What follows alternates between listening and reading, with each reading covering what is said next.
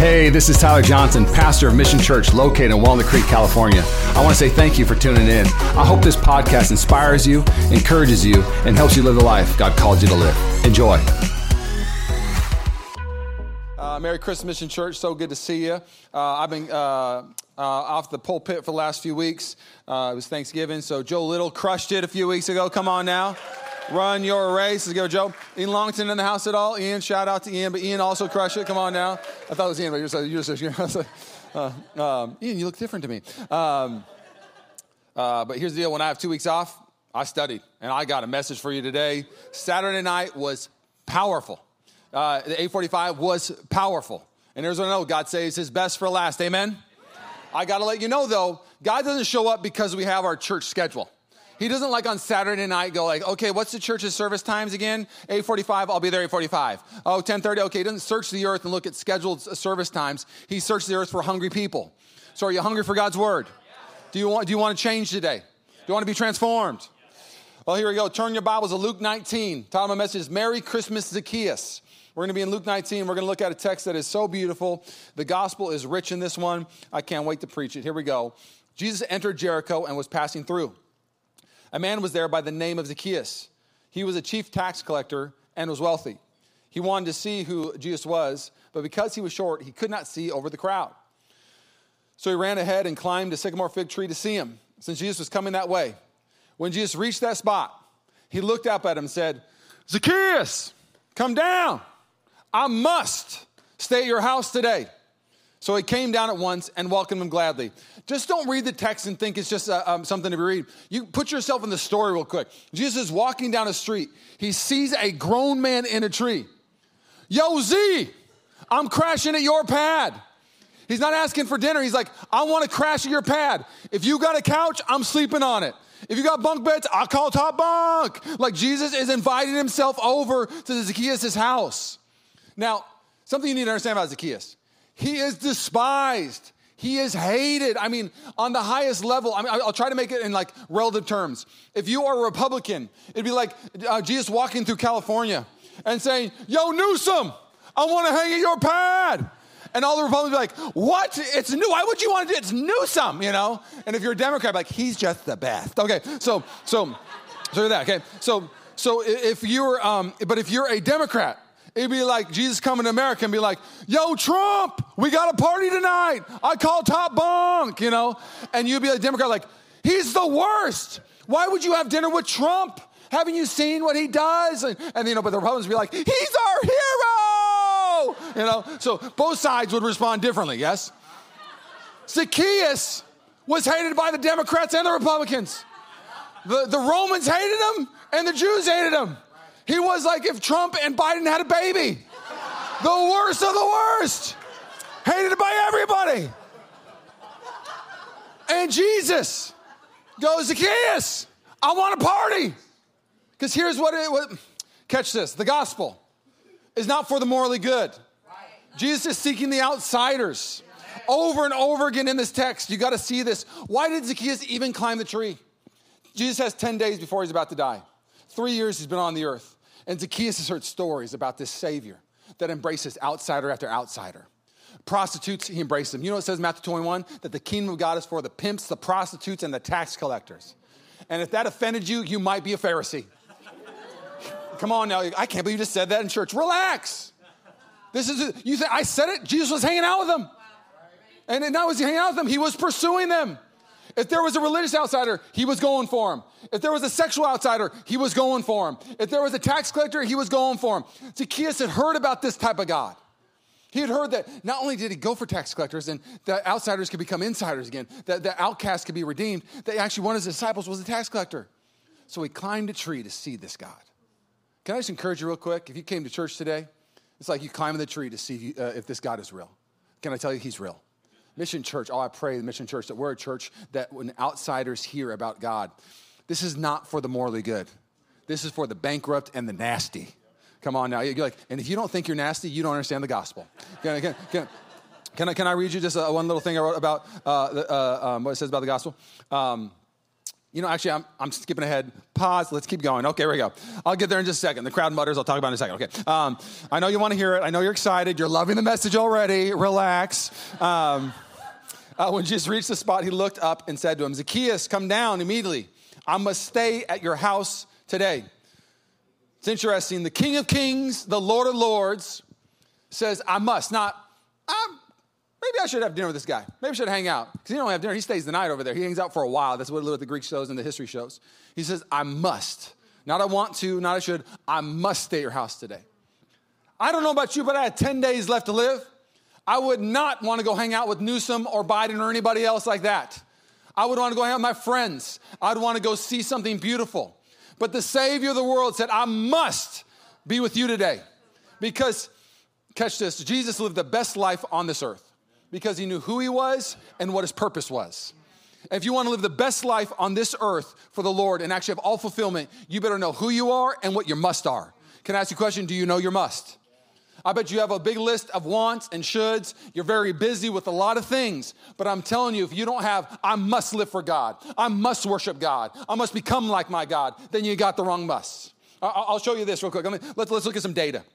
Um, sociologists says, uh, say this. They say that we are... Uh, Um, about this generation, that we are the angriest, loneliest, the most oppressed, anxious, and distracted than any other generation that has ever existed. And can I submit this to you? The system is perfectly designed to get the results it's getting. Because when you have the wrong must, and the world tells you, I must get this job, and I must have this money, and I must have this person, and you get all these musts, and you still feel bankrupt inside, because Zacchaeus was rich, but he was bankrupt inside. And so what happens? It might just produce a generation like the one we have right now that is the most depressed, angry, anxious, and distracted. Uh, let me submit this to you real quick. The Surgeon General, I even showed it to you. I was going to have graphs. I was like, I'm not going to go down this trail too far. Just Google it yourself. But uh, data after data and study after study shows this. Um, we are the most distracted. Uh, goldfish have better uh, attention spans than us. The Surgeon General, uh, Liddy said, we're in a loneliness epidemic. The number one drug prescribed in our nation is an antidepressant. Uh, the Bible says in Leviticus, it's, it's this uh, powerful scripture. It says, those who worship the world will hear a leaf drop and feel like a thousand are chasing them. But those who worship God, a thousand will chase and it will feel like one. Because the ones who do not have a God who fights for them have no idea how to fight their battles. And it's saying when you worship the wrong things, when you get on the conveyor belt of the world and just start going down the conveyor belt of the world over and over again, all it does is just suck your soul dry. I, um, I'll, I'll, I'll, I'll communicate how the enemy does it. It's like, how in the world did this happen in my life? How in the world do we allow this? I'll, I'll show how he does it um, through a quick little illustration. Matt Emmons, I'll show you a picture real quick. Um, Olympian. Uh, he was um, said to be the greatest shooter ever to live. Um, he was the best on the planet. The question when they went to the two thousand four Olympics was not who's going to win gold. They already knew Matt was going to win gold because um, nobody was even close to how good he was. It was who's going to win silver. So throughout each round, Matt Emmons is destroying the field. So much so in the, la- in the last round, all he has to do is hit the target. Now, when you hit the target, um, you need to understand something about this, this um, sport. I've never watched it because uh, it sounds really boring. But anyways, um, pink. Oh, he hit the target. Oh, this is exciting. Pink. Okay, anyways. So, um, but uh, you need to know something about this field. When, when they're shooting, they don't miss by inches. It's millimeters. Nobody misses the target. So it comes to the last target.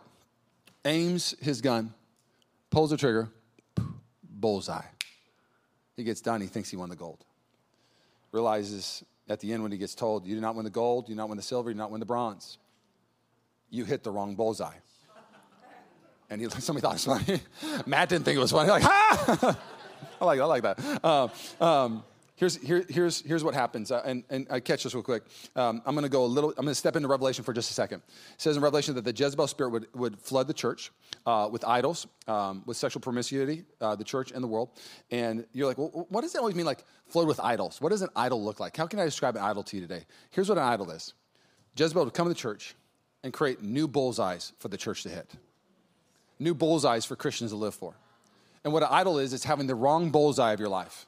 How sad would it be if you hit a bullseye in your career, but you missed a great marriage? How sad would it be if you hit a bullseye in finances, but you lost the intimacy of God? How sad would it be if you hit a bullseye in pleasure, but you forfeited your intimacy and purity uh, because of those things? There is a bullseye to hit, and his name is Jesus.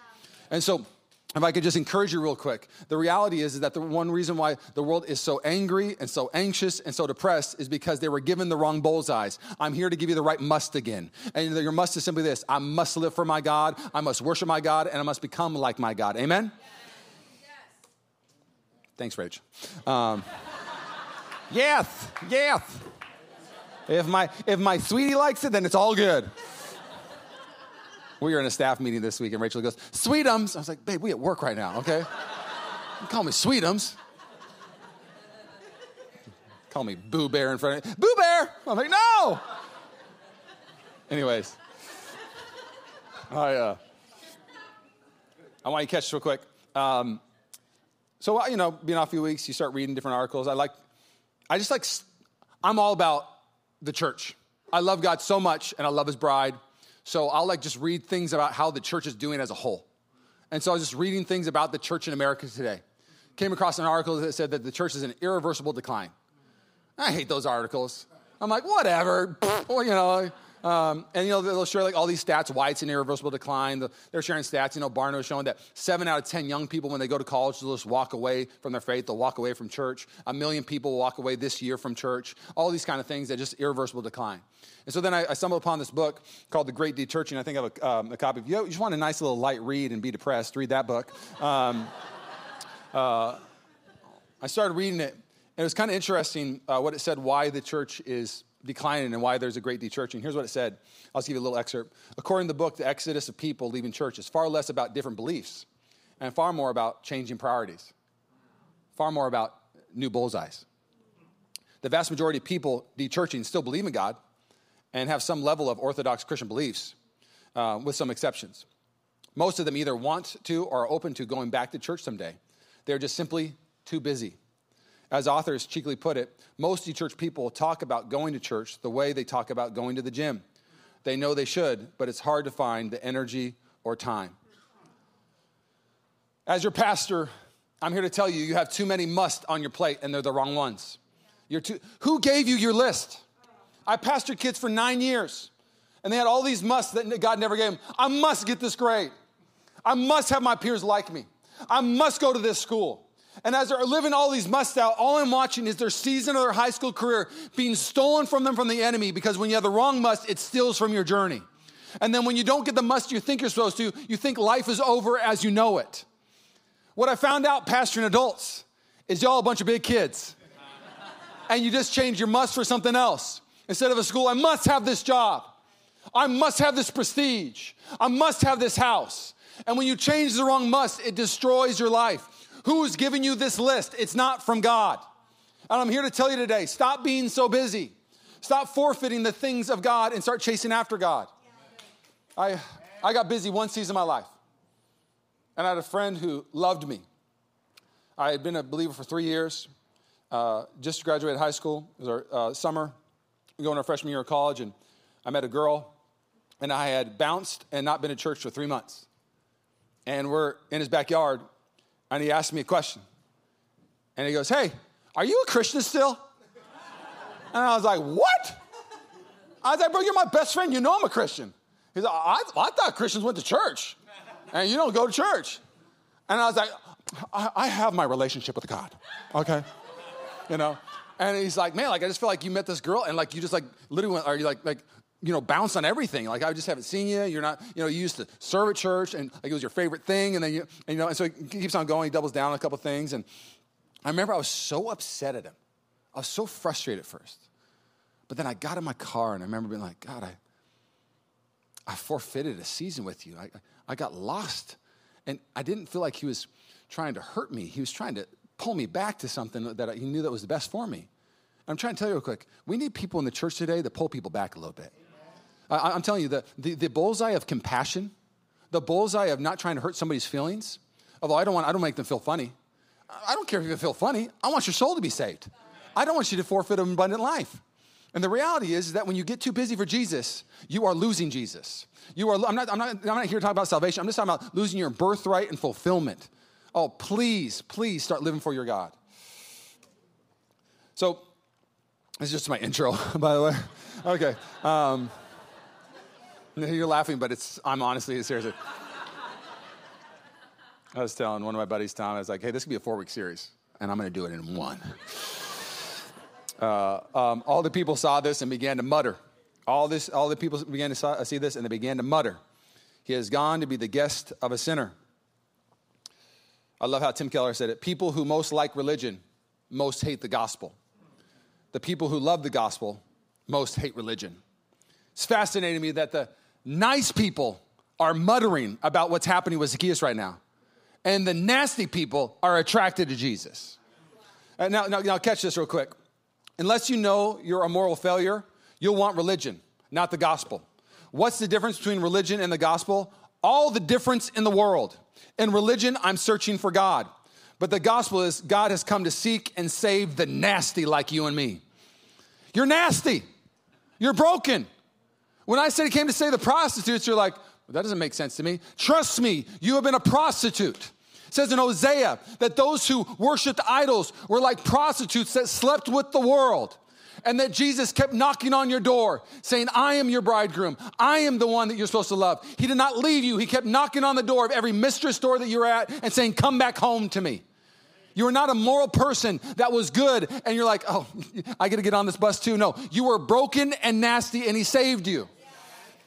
I'm going to show you this real quick. Jesus was the ultimate insider, and he went for outsiders. In Joshua two, Rahab was called a prostitute. In Matthew one, she's called the grandmother of Jesus. Jesus, when he gets in your life, he changes your title. He changes your life in a dramatic way. I, I, love, I love what it says. Um, uh, in the word, it says, woe to you, Chorazin and Bethsaida. It'll be better on judgment day for Sodom and Gomorrah than you. What he's saying is, woe to you, fake church. Woe to you, moral church. These two towns were, if you knew the context, they were the towns that had the white picket fences. If you were on the earth today, I feel like he'd say, woe to you, Texas and Tennessee. You think you're good because you're still Christendom area, morally good? No, no, no. San Francisco and California is going to be better off than you. I love scriptures that make us look good because there's very few in the Bible that I can find right now. We is Sodom and Gomorrah up here in California. Oh yeah, we is Sodom and Gomorrah. But here's the deal. When you are a morally outraged person, here's what happens when you become a moral person. You mutter about San Francisco instead of praying that God would save your soul. You start to get on this moral hierarchy and you th- start looking down on people and all you do is mutter. Here's what I know. Haters are going to hate, mutterers are going to mutt, but Christians are going to pray and worship, okay? And so I want to encourage you today. I want to encourage you today. Watch out for the mutterers. I heard a pastor say this one, uh, uh, Leonard Ravenhill, he said, you can either have a superficial church or you can have a supernatural church. A superficial church is like, oh, I'm just kind of bad and I have a little bit of things. A supernatural church is, I'm nasty. I got sins I don't even want you to know. But I want the supernatural power of God to cleanse me and free me of those sins. If you knew what I walked out of, if you knew what I thought, and you know what the trees I went, the, the, the lanes I went down, ooh, I don't know if you'd want me in this church. Trust me, we want you in this church. I want the world to know. I want the Bay Area to know that if you're nasty, we got a seat for you. If you are morally good, I got some churches for you. But this church, we want to be supernatural. We want God to move through our life. We want God to redeem our life. I'm not trying to create a moral committee here that's going to mutter about, can you believe they did this? No, I want to say, can you believe he did this? Okay? But Zacchaeus stood up and said to the Lord, look, Lord, here and now I give half of my possessions to the poor. And if I've cheated anybody out of anything, I will pay back four times the amount. Psychologists call this moment the crystallization of discontent. The definition simply is just saying that you finally see clearly about uh, the things that are actually making your soul discontent. You finally see clearly the rhythm of your life and the priorities and rhythms that are stealing from you instead of blessing your life. Uh, the, the, the, these are moments like when a woman is married to a physical abuser and she's been okay with it for years. And one day her eyes open and she goes, what am I doing? This is not my life. This is not my birthright. And so she leaves that home and builds the right type of life because her eyes had seen clearly for the first time. It's like a Christian who has been living with the world, being abused by the world, and says, what am I doing? So he goes, what was I doing? I thought possessions and money would fulfill me. I see clearly for the first time. It was my master, but now I will be its master. I'm going to give half to the poor. I'm going to repay all of my debts. I'm going to be generous like my God. Let me tell you something real quick. Some of you have not had a crystallization of discontent moment yet. You still see things that you think are blessing you, but they are abusing you. You think they're blessing you, and they are stealing from you. You think they're building you, but they are tearing you down. You think the things that you're chasing after are good. No, they are the pit of hell. When you make a good thing an ultimate thing, it becomes a hellish thing. Can I encourage you today? God's going to open your eyes to see the beauty of him and the freedom in him. Now, I love this last part, and then we'll get into the message and get out of my intro. Okay. It's so funny you're laughing, but I'm just being serious, okay? Um, Jesus said to him, today salvation has come to this house because this man too is a son of Abraham. For the Son of Man came to seek and save the lost. I'm so thankful the scripture doesn't say he came to seek and save the impressive. Came to seek and save the morally good. Came to seek and save the conservatives. Came to seek and save the liberals. No, he came to seek and save the nasty. And I'm so thankful he did it. I don't want to encourage you today. He came to seek and save you. Religion is about climbing. The gospel is about God coming down into your life. No climbing today in the sense of religious ways. There is going to be a spiritual response of climbing. We're going to talk about it, but there is not a religious climbing of list to do. It's about seeing God. Yes. I'm going to pray, and we're going to look at three things. Um, we're going to look at the climb, we're going to look at the crowd, and we're going to look at the change. A lot of you need to get your must back. A lot of you need to have an epiphany, a revelation, an encounter with God. Revelation is all it is, is the curtains pulled back and you see it for the first time. Uh, but you're gonna get your must back. And the way you get your must back is you must understand the climb, you must understand the change, and then you must understand the crowd. Will you bow your heads and pray? God, I thank you for what you're doing at Mission Church. I thank you that you're the one that opens eyes, open ears, you raise the dead. You're the one that heals. So God, right now we simply say we're hungry for you. We're hungry to hear from your word. God, we know what your word says, that it does not return void. God, you return, you're, you're producing things in our soul already in this service. You're already setting people free. You're already redeeming. You're already saving. So God, we say thank you. God, I pray right now my words will fall to the floor and your words will soar. God, we give you everything. We give you all the glory. And everybody said? Amen. Let's look at the climb. Let's look at the climb. Luke nineteen, he wanted to see who Jesus was, but because he was short, he could not see over the crowd. So he ran ahead and climbed a sycamore fig tree to see him, since Jesus was coming that way. Stop. Again, when you read the text, just put yourself in this thing. He went and climbed a tree. When's the last time you climbed a tree? Like, I don't see people in Walnut Creek like trees like, you know what, let's climb the tree today. I don't see people like adults in Korea, let's climb it. If I was walking in Walnut Creek and I saw you climbing a tree, would you be embarrassed? Yeah. Yes, because who climbs trees? Kids climb trees. It makes Zacchaeus look silly. It makes Zacchaeus look vulnerable. It exposes Zacchaeus' greatest weakness. It says he was a short man. So it exposes his deficiency even. And so he gets in the tree. Why? Because it's that important to him that he wants to see Jesus.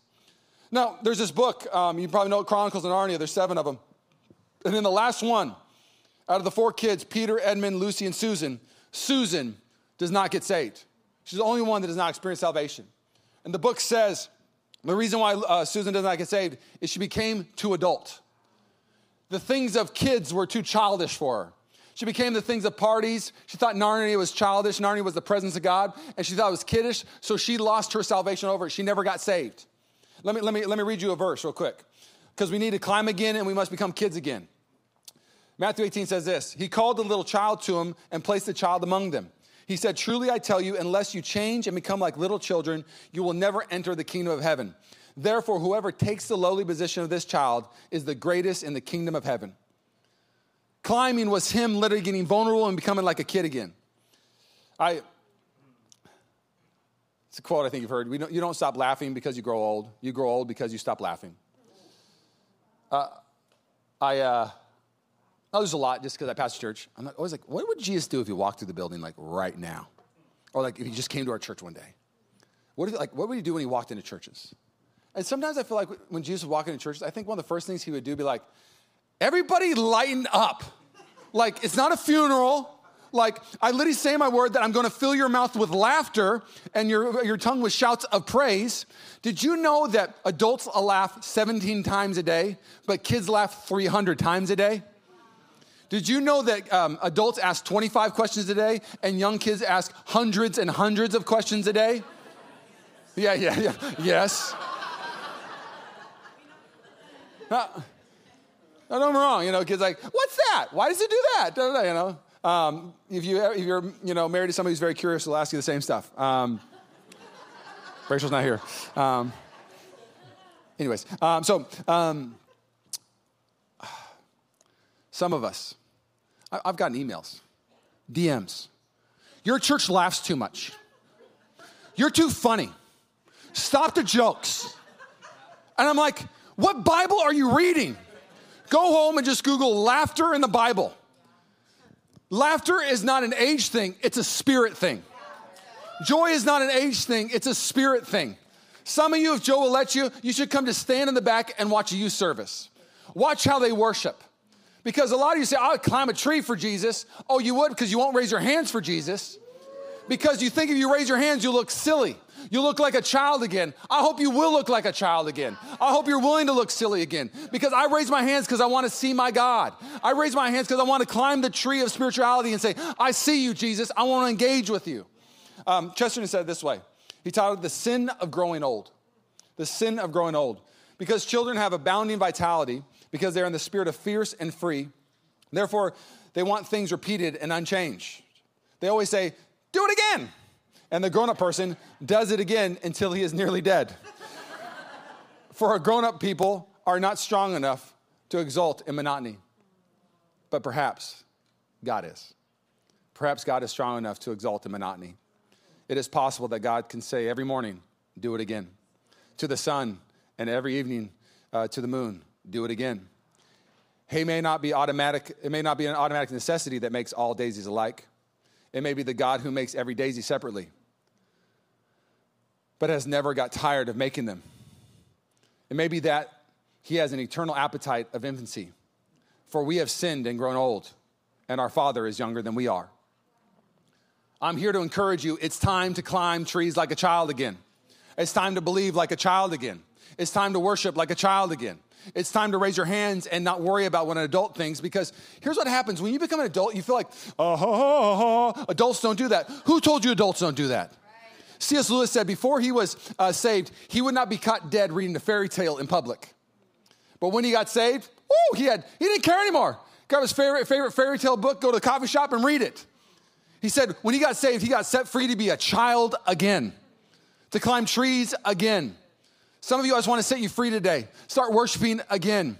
You, you say you would climb a tree for Jesus, just get in a small group again. You'd say you, you say you, you would climb a tree for Jesus, just get baptized for Jesus.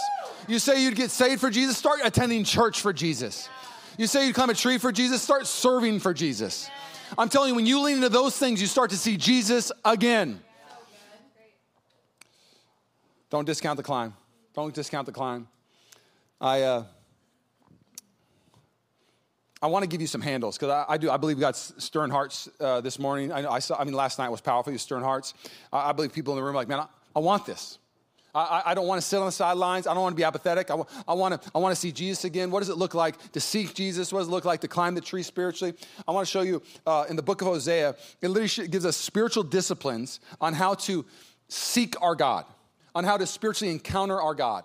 Now, catch this real quick. The, the context of Hosea, it's a people of God who are in spiritual decline. They are apathetic. They have lost their way. And so he says this to them in, in, in Hosea ten. Sow for yourselves righteousness. Reap in mercy. Break up your fallowed ground. For it is time to seek the Lord. Hear the word of the Lord, Mission Church. For it is time to seek the Lord. Turn to your neighbor and say, it is time. I'm trying to wake you up. It is time to seek the Lord till he comes and rains righteousness on you. First thing we see, what it looks like to climb a tree today, is climbing is breaking up fallowed ground. Now, you drove here. You didn't see a lot of fallowed ground on the way here. Like, and you maybe not even know what does fallow ground mean, okay? Um, it's a farming term. It just means hard soil, neglected soil. It'd be like driving down, like, that's a big plot of land. You could build a great building there. You could have great uh, harvest there. It'd just be seeing a big old uh, plot of land that's being neglected. And what he's saying is, you have neglected your heart. Your heart is soil. And if I could put it this way, um, imagine we're all farmers. uh, and you have one hundred acres of land. In the very beginning, you are harvesting one hundred acres of your favorite fruit or vegetable, whatever it is. Apples, oranges, you know, um, beets. Who loves beets? I love beets. I eat beets every single, come on, my beet people, let's go. I love me some good beets. I'd be harvesting beets in my one hundred acres. Um, so, so you have your one hundred acres, and you start harvesting your one hundred acres. But then you get kind of busy, you know, seasons change. You're like, I just don't got time. And so you're like, I'll just harvest fifty acres. And then over time, you get a new, new hobby. Maybe it's golf or jujitsu or working out or sports or whatever it is. And so you get a new hobby, and so you don't want to, you can't, you don't have time to do fifty acres. You do twenty-five acres, and then twenty-five acres turns into ten acres, and then ten acres turns into one acre. And the Lord is saying, there is this birthright, there is this harvest. And I've given you everything that for it, but you need to break up fallowed ground. When I was studying this and reading this, I stopped in my tracks and put my hand over my heart and said, God, would you break up fallowed ground again? Places I've surrendered to the enemy, places I've surrendered to the world, things that I, real estate I've given to the wrong things. God, would you break it up again? And would you allow fruit to produce in my heart once again?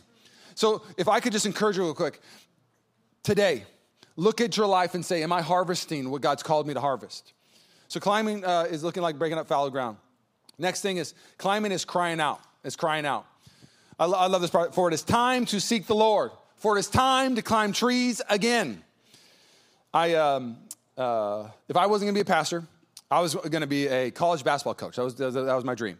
Um, and so I'm going to use a, a, a coach illustration, and uh, I'll be the coach of the Warriors. How's that sound? Okay, cool. All right, sweet. So I still pastor Mission Church, but now I'm the coach of the Warriors. Um, so uh, you're at Chase Center with me. Warriors are down two, and there's three seconds left. You know what time it is. It's Steph Curry time, not Draymond headlock time. Golly. Okay, anyways, anyways, anyways. It's Steph Curry time. Everybody in the arena knows it's Steph Curry time.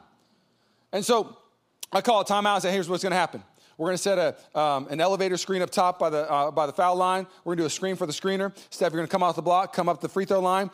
Um, Draymond, you might headlock somebody. You take a seat. We're going to put in Sarich. Sarich, you're a little taller. You maybe draw away because you're a shooter. Sarich, you're going to throw it in. You're going to hit uh, Steph. Steph, you got four seconds. Shoot the three. Put their heads to bed. Let's go home. And Steph be like, you got it, T. I'm like, yeah, let's go, Steph. I can't, I can't believe we're like best friends too, Steph. Oh, my gosh. This is my story. I can I can go there, okay? Um, anyways. So um, I'm like, are we going to play golf afterwards, Steph? Okay, anyways. Okay, so um, so so Steph goes out there. Ball gets past to Steph. The whole arena knows what time it is. They see the clock. Steph gets the ball. Starts dribbling. And somewhere along the way, from when I told him to go shoot the ball, he got distracted and forgot the clock, forgot the time, and he's dribbling like it's the first quarter of the game. And everyone's like, three, two, and everyone's like, shoot it. And he's like, da, da, da, da. And the buzzer, ah. We lose the game. He's still dribbling, confused why everybody's freaking out, confused why people are leaving the arena. And he's like, I'm going to eventually shoot it. But right now, I just need to focus on me. I got to look at my best self and get my strong inner self. So I just didn't have time to shoot because I'm working on me right now. And so, and so like he, everybody leaves, and eventually he shoots it. But the problem is the clock on the the scoreboard is already expired. And can I just tell you real quick? We're not in the first quarter. We're not in the second quarter. The time is now to seek the Lord. This is not the beginning of the game, the first quarter, where you can just run the ball for a yard. It is Hail Mary time to throw the fifty-yard pass and say, I'm throwing the big prayers out, I'm throwing the passionate prayers out, and I'm believing when I do it that my God delivers on big prayers. He says the time is now to seek the Lord. Saint Augustine, he was a um, rebellious man. And he said that uh, he would leave the house and he would see his mom praying and crying out to God to save him. And he said he was so hardened towards God, it didn't even bother him. He would just leave the house and do things that no kid should do and no man should do. And then one day, his eyes were opened to the beauty of God and he was saved. And he thanked his mom for praying for him. And he went on for the rest of his life and he said, I am a byproduct. I am a child of tears.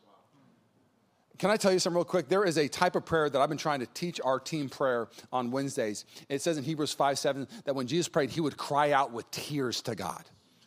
Not passive prayers. I heard a pastor say this, uh, this way one time. One time, prayer is not hitting the intercom in the house to the butler. Uh, excuse me, God. Boop. Uh, I'll take a blessing here. Boop. I'll take a promotion. Nice talking to you, God. It is not an intercom to the butler, Jesus. No, it is a wartime walkie-talkie saying, send me the cavalry of heaven. May your angels go before me. May your kingdom come. Your will be done. Would you push back the gates of hell? Would you open the eyes of the Bay Area? May it be said of the Bay Area that this region is a child of tears. Beethoven said, mistakes are unavoidable, but playing without passion and it's inexcusable. He's talking about music. I'm talking about your life. I'm talking about this region. I'm talking about the God's kingdom come and his will being done. Mistakes, they're going to be unavoidable, but you praying without passion, it's inexcusable.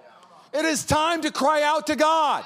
It is time to believe. It is time to seek the Lord. Amen.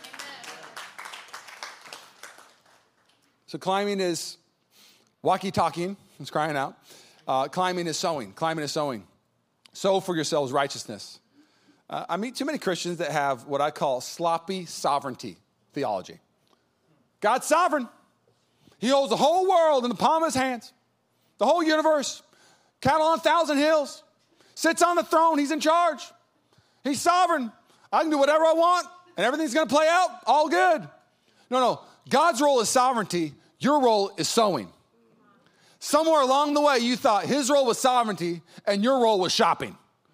And you think that you can go around everywhere and just get things and put them in your basket and be blessed. You don't shop for relationships, you sow relationships. You don't shop for peace, you sow peace. You don't shop for revival, you sow revival. You don't shop for joy, you sow joy. And when you sow revival, he'll ask you to sow into repentance. When you sow into peace, he'll ask you to sow into prayer. You want fulfillment, he'll say sow into relationships. You want freedom, sow into forgiveness. And a lot of us, we're not sowing, therefore we're not reaping. If you want a different harvest, start planting different seed. The Bible says those who harvest little, plant little. But those who harvest much, plant much. I want to be somebody who plants a ton. I want to plant joy daily. I want to plant peace daily. I want to plant provision daily. I want my life just bathed in the seed of the word. And then when the rain comes, watch out. I got too much fruit to talk about. Which brings me to the last part. He says, till he rain righteousness on you. There is going to be moments in your life, and, I, and moments in the Bay Area, where the wave of God and the righteousness of God is going to come, and it is going to water the seed that has been sown. There's this desert called the Atacama Desert in Chile. I'll show you a picture of it. It's the driest place in the whole world. I shared a similar illustration about uh, Death Valley a while ago, uh, about a super bloom. But this place is a little bit different. I, I found something fascinating about this place. Next picture. Uh, I mean, looks dead as a doorknob. Like, like nothing there. It looks like there's no life there at all. Driest place in the world. What you don't know is underneath that soil is hundreds of different types of seeds of different types of flowers. And once in a great while, this place will get ten years of rain in ten hours. And it will produce this. Over and over again, your heart, your soul is called soil. And right now, it may look dead as a doorknob. It may not look fruitful or life at all. And you're like, what am I doing? Keep putting seeds. Hey. It doesn't look like anything. If you knew how many seeds I've sowed, woo, you have no idea.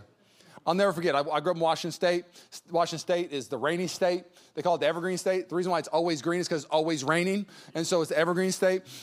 And so uh, when I lived there, I remember the last year I lived there, eighty-nine days straight rain, no sun. And so I knew rain. I thought I knew rain. I knew drizzle, okay? Then my buddy Drew moves to Florida. And when Drew moves to Florida, Rachel and I go on a date night out there. We go to Melting Pot. And we get in the car. It is raining so hard. It's not like there's raindrops. The rain is just one big drop. Like, like I mean, like cars are pulling over everywhere. I, I, I couldn't see. I, the, the windshield wipers were not working in a way where I could see. And I, I'm Joe, would you attest this? This happens.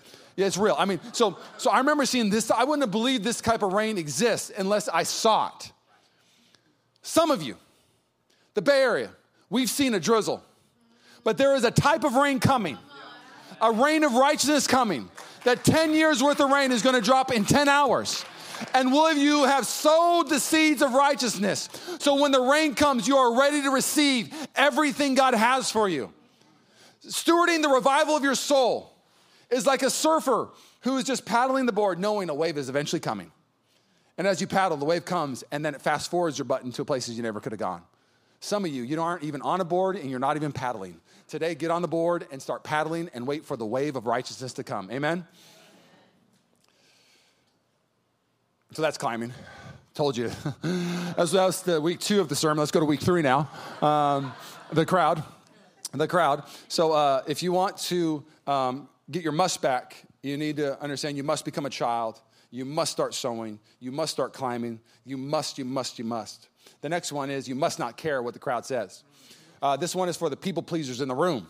Uh, Luke nineteen says, when Jesus reached the spot, he looked up and said to him, Zacchaeus, come down immediately. I must stay at your house today. So he came down at once and welcomed him gladly. All the people saw this and began to mutter. Man, talkers talk. I saw a meme that made me laugh so hard. Um, uh, uh, yeah, you speak in tongues, but you gossip in English. You know, like... The reality is, is uh, I, I've been in church long enough now. When people like, you know, send some, say something bad now, it doesn't bother me because haters are going to hate, critiquers are going to critique, religious people are going to say religious things. And I mean, if you read the whole story of Jesus, it is mutterer after mutterer, mocker after mocker, critiquer after critiquer. And you know what Jesus does? Just keeps it pushing. Yeah, let me read you a verse, Luke six. Woe to you when everyone speaks well of you, for that is how their ancestors treated the false prophets. He's saying, woe to you who tells people what their itching ears always want to hear. You act like a false prophet, not like the Son of God. You care more about what people think than setting people free. You care more about pleasing people than you care about pleasing God. You care more about saying what the world wants you to say instead of what God wants to put in your mouth and have you say. He says, woe to you if everybody likes you. It doesn't say blessed if everybody, well, it actually does blessed if everybody hates you, kind of. Um, but don't be a jerk and think that you're being holy. You know what I'm saying? That's why I didn't say anything in the service, but I feel like somebody in the house is like, yeah, everybody hates me. I must be doing good. No, no, no. If you're preaching truth and loving people and then they don't like you, maybe you're doing wrong. Okay, okay. Um, so Luke six, uh, Luke fourteen. So I want to go back to another text where, again, the crowd, the, the religious crowd is, is critiquing Jesus. And I want you to see um, how it's handled and how we can handle it. Um, so one, uh, one Sabbath, when Jesus went to eat in the house of, of the prominent Pharisee, he was being carefully watched. The Greek word carefully watched is with malicious intent. And I know every Sunday we got somebody carefully watching us. From the first song, what are, what are they singing here? Hmm? Is that song hermeneutically correct? I don't know if I agree with that whole song. I don't know. And then, you know, somebody's worshiping. That person's a little too emotional for me. You know, oh, you know. Oh the pastor, he's too funny. Man, you know. Oh, his beard's too beautiful. Ah. I don't know. I just want to say it. I don't know. Um, so you get this critiquing spirit. Sorry, I, I didn't do that in any other service. I have no idea why I said it. Um, sorry. Um, when you have that kind of eye, a critical eye, these people miss Jesus sitting in the room. People with the religious people, you miss Jesus all the time. You think you're bringing the Spirit of God, you're bringing the spirit of religion. And Jesus is in the room, and he's moving, and you are just looking. Instead of looking for uh, your eyes to encounter God, you're looking as a policeman to police the room, and you miss Jesus. It goes on to say, there in front of, in front of him was a man suffering from abnormal swelling in his body. Jesus asked the Pharisees and experts in law, he's trying to cure the sickness in the room, the sickness of critiquing. Is it lawful to heal on the Sabbath or not? But they remained silent. So taking hold of the man, he healed him and sent him on his way. Watch out for that religious crowd. I'm about to free you right now. I've come to this conclusion. The power of Jesus isn't an idea that needs to be defended. It is a reality that must be released. I'm not here uh, to debate healing. I've seen it and I've experienced it. I'm not here to debate revival. I'm living in it. I refuse to live out my life trying to appease religious critics. I'm giving the rest of my life to hosting the presence of God. My energy is going to be, God, I want your presence and I want to love your people. How many people are suffering in the streets while the religious are arguing in the house? Always itching where nobody's scratching. Always critiquing things that aren't leading people. If you want to get fired up, get fired about, up about people going to hell. I very rarely see religious people saying, how can we reach the lost? How can we open up the door bigger so they can come into this place? They're always trying to enforce a new rule and a new idea they have, a new thing they read that they think is really important to them, that their personal conviction must be corporate conviction. And so over and over again, they're pushing their religious crowd spirit. I came to this conclusion. You spend your time arguing. I'm going to spend my time harvesting. You spend your time critiquing. I'm going to spend my time worshiping. They've made the wrong bullseye. Their must is holiness. This religious crowd, their bullseye is holiness, holiness, holiness, holiness. Holiness isn't the target. Jesus is. Jesus is the target. And when he's the target, you become holy. But when holiness is your target, you become a religious Pharisee. And there is this movement that thinks holiness is the target. Jesus is the target. He is the aim. I want the presence of God. I want, I, I've been, I've been praying this prayer for a little while. You know, one of, somebody team prayer asked me recently, what happened to you? You're on fire, pastor. You know, you're hanging out with somebody, what happened? And I was like, oh, you know, just, you know, I didn't tell them what I've been doing, but in my prayer time, I literally do this in my prayer time. I want the heat. Gotta want it. I want all the heat. And, you know, I want the fire of God. I want unction. I want your presence. I want all of it. I don't want some of it. I don't want to love. I want all the heat. Give me you. You give me grace, I'll do it. You give me power, I'll do it. God, I will preach in a way you, that you would want me to preach. I'll say whatever you want me to say. I want the heat. That's how I pray in the bedroom before I come here. And here's what I, I, I want to read to you. The Holy Spirit. You're not going to get the heat from anything else except the Holy Spirit. The Holy Spirit is not a mythical force. It is not good vibes. It is not goosebumps or vibrations. The Holy Spirit is a person. The Holy Spirit is God. Here's the problem. Too many Christians have made him weird. The Holy Spirit is not weird. People are weird. When somebody's being weird, like, oh, the Holy Spirit's weird. No, that's a weirdo. Holy Spirit's awesome. He is the helper, comforter, teacher, and anointer. He is the spirit of wisdom. He is the baptizer. He intercedes for us, encourages us, convicts us, seals us, and establishes us. He can be grieved. He can be quenched, and he can be ignored. Or he can be welcomed. At Mission Church, we welcome the beautiful Holy Spirit. We want the heat. I, I, I'll catch this real quick. I'll partner with you. I'll partner with the Baptist, the Lutheran, the Republican, the Democrat, the old, the young, the rich, the poor, even the Niner fan. I'm a Hawk fan. I'll partner with you, Niner fan. We, we can build the kingdom together. The religious create an exclusive crowd. The Holy Spirit is the most inclusive spirit ever to hit the planet. It will go for every outsider, young and old. The Holy Spirit does not discriminate against race or, or, or bank account or, or past. The Holy Spirit says, I'm coming for you. I want the Holy Spirit. The kingdom of God does not belong to the religious. They think it. They think that they think it's theirs. They think they're in charge.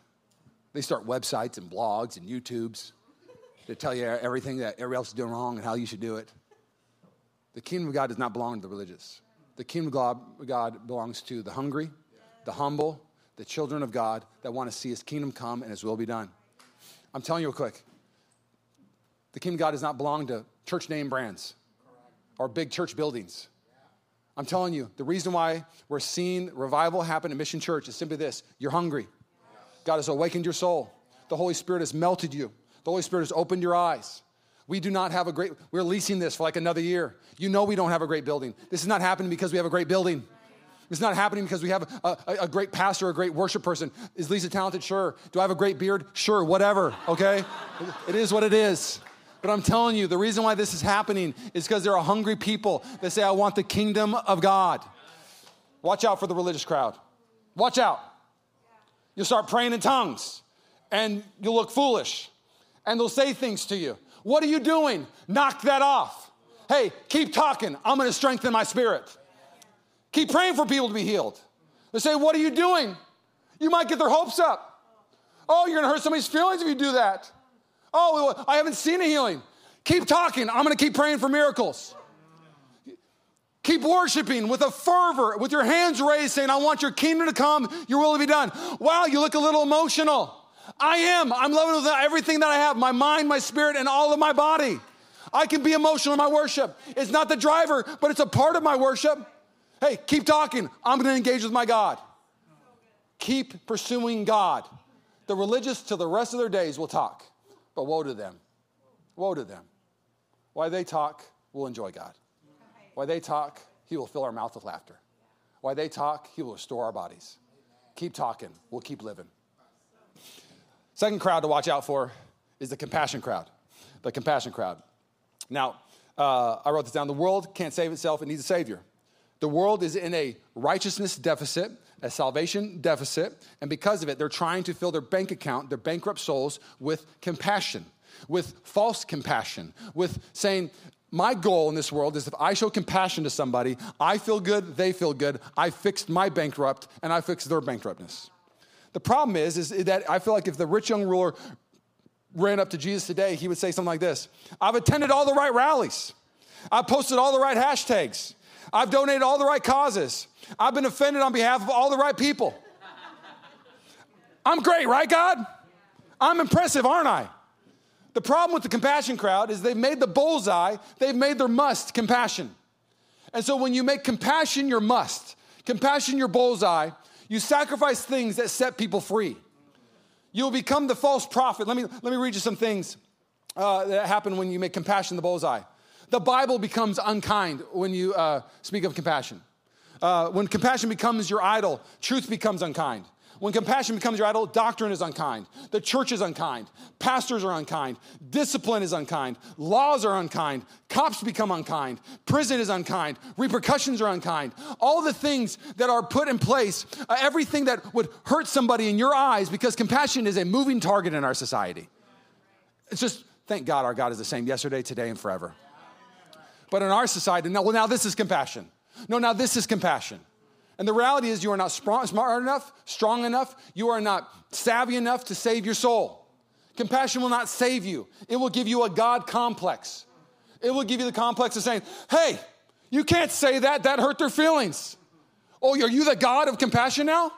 Are you the ruler of what I'm allowed to say, not what I'm allowed to say? No, I have a God, and I'm going to say what he wants me to say. And when I say what he wants to say, it sets people free. Is Jesus compassionate? Of course he is. He's the most compassionate person ever to walk the earth. But he had compassion and truth. And when he met people, he was hanging with them, loving them, but then he was setting them free and speaking truth to them. Compassion crowd, watch out for them. They will try to shut you up so quick when you start speaking truth. They'll try to shut you up real quick when you start living different from the world. We are called to be different. We're called to love different, live different, have a different standard and truth. Do not let the world shut you up. Keep loving, keep being compassionate, but keep living with truth. Amen? Amen. I'll invite the worship team to come up. We're going to talk about the last one, the change. Week four, the fourth week of my sermon. Um, the change, the change. Uh, but Zacchaeus stood up and said to the Lord, look, Lord, here and now I give half of my possessions to the poor. Now that I've cheated anybody out of anything, I'll pay back four times the amount. Jesus said to him, today salvation has come to this house, because this man too is a son of Abraham. For the Son of Man came to seek and to save the lost. The first change we see, and I was going to talk about grace a little bit in here, but uh, Ian did such a great job preaching on grace. Uh, watch that uh, next week. But basically, grace is a force. Grace takes sinners and makes them saints. Grace takes the greedy and makes them generous. Grace takes the um, um, adulterer and makes them pure again. Grace literally transforms your life. And so, so grace changes uh, Zacchaeus. And the first change that happens because of this grace, the power of grace, is the change of who I am. No longer is Zacchaeus becoming his best self. He says, look, Lord. Now, the Greek text of look, Lord, you have to understand something. It's not like a, like, uh, excuse me, boss, I finished my task.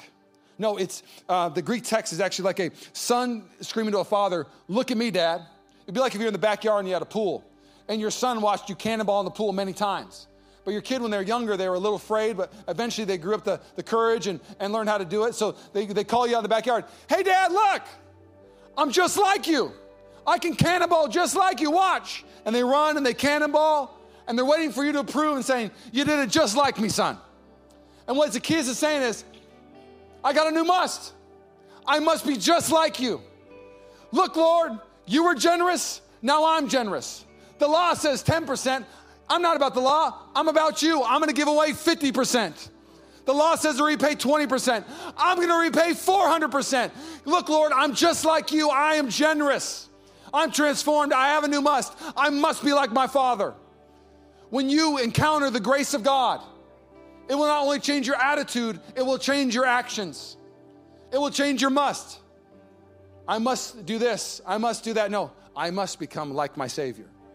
The first change you'll see is he must become like his Savior. Second change you see is the change of what I do. The change of what I do. Um, Narnia, there's the first book, Father Christmas shows up to the four kids, Peter, Edmund, Susan, and Lucy. Aslan sends Father Christmas to give them gifts. And Peter gets a sword. And they're confused, like, why are you giving me a sword? Is this like butter bread? Is this to impress the ladies? Like, why would you give me a sword? And the Lucy is given an ointment to heal people. And she's like, what is this? Like, I'm supposed to wear this as perfume? Like, what is this ointment for? But then eventually, they find themselves in battle. And it all makes sense. Peter realizes the sword was given to him to defeat the enemy and to protect people. The gifts that he was given were not to impress people, not to make himself look good, not to serve himself. The gifts he was given was to advance the kingdom and to defeat the enemy. Lucy sees people getting hurt and, and, and cut. She realizes that the ointment is to heal people. The gift that she was given was to help the broken. And Zacchaeus, he was a tax collector for sure, but he was a great tax collector, gifted in math, gifted in business and savvy. He didn't become a rich tax collector because he was lazy or bad at it. He was great at making money. The Bible says you have the gift of money, give money. And so Zacchaeus, for the first time, says, I was given this gift of possessions. I was given this gift of finances, not to make myself look impressive, not to build myself up, but to advance the kingdom of God. And so in this battle, I will restore the ones that have been stolen from. I will restore the broken. I'm going to give fifty percent away to help out the broken. When you have your change in your life, you'll realize everything that you have is not for you. It's to glorify God. And when you use it to glorify God, it will satisfy your soul. Every, every gift, a musical gift, a financial gift, a leadership gift, a charismatic gift, whatever it is, it is for the kingdom to defeat the gates of hell and to glorify God. I pray that you would look at your gifts this week and say, how do I use them to glorify your God? Then we had the change of uh, the power of grace, which I touched on a little bit. I do love this. I just have to say it real quick. When Jesus says, salvation has come to this home. It's like he's like declaring, grace has won again. Grace has defeated death. Grace has defeated shame. Grace has defeated a past. Grace has changed another soul. Grace has defeated death. And today, grace is going to win again. I love this part of the chapter. It's just Jesus is like, woo, he's changed. Grace got another one. And then last but not least, the change of who's in charge. A lot of you have a Savior, but not a lot of you have a Lord. He's your Savior, but he's not your Lord yet. And the way that Zacchaeus postures his life towards God, you need to know something about Zacchaeus. Zacchaeus became a ministry partner of Peter, a bishop, he became a person who built the church, and in the history of the, of, of the church history, did great things for God. He did not do that because Jesus was a Savior. He did that because Jesus became his Lord. And he says, look, Lord. So he talks to him, look, Lord. He got a new master that day. He was blinded by the possessions of this world. When you're blinded by wealth, it is not your servant. It is your master. It is not your passenger. It has become your driver. Instead of loving people and using money to glorify God, you end up loving money and using people to glorify yourself.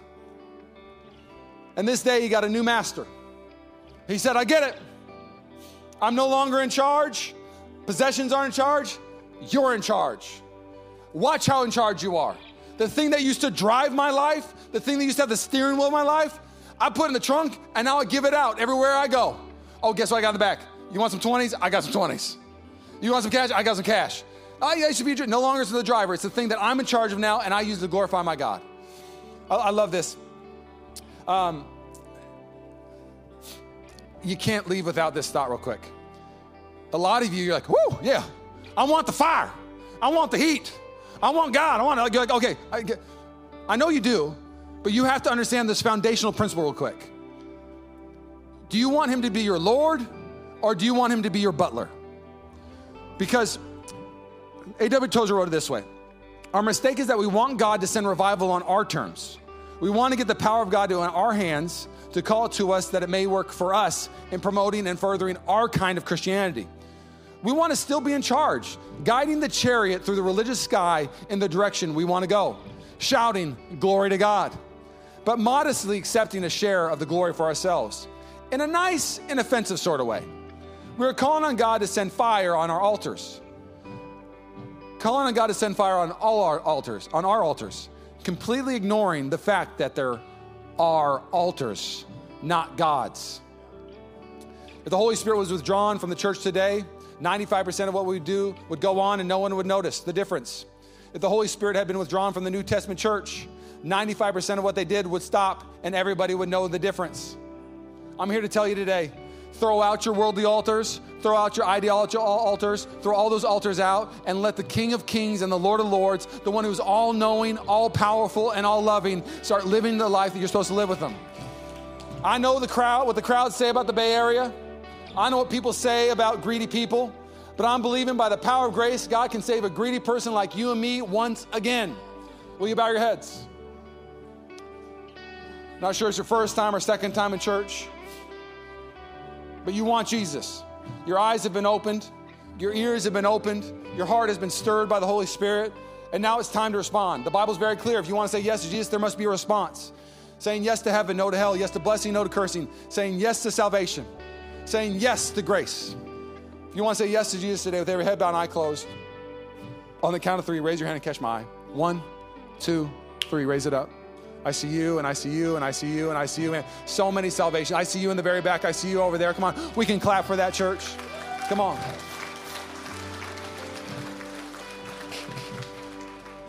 Would you stand up? I want to pray for you.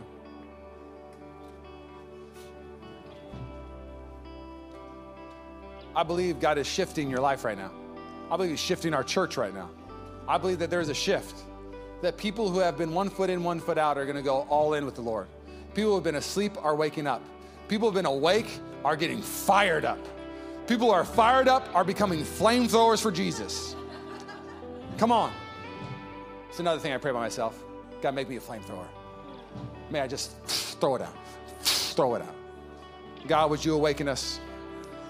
God, people that were lukewarm are now on fire. People that were one foot in are now two feet in. People that were on fire are now starting fires. God, would you give us your spirit?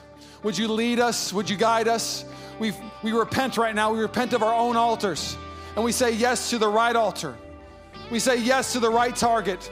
Our must is to live for you and you alone. Our must is to worship you and you alone. Our must is to become like you and you alone. God, we love you. Use us to change the world. And everybody said? Thanks again for listening to the Mission Church Podcast. If you enjoyed it, make sure you subscribe so you can keep up on our weekly sermons. If you're in the Bay Area, we invite you to come join us on Sundays. You can find all the details on our website at mission church c a dot com. Again, thanks so much for listening, and we hope to see you soon.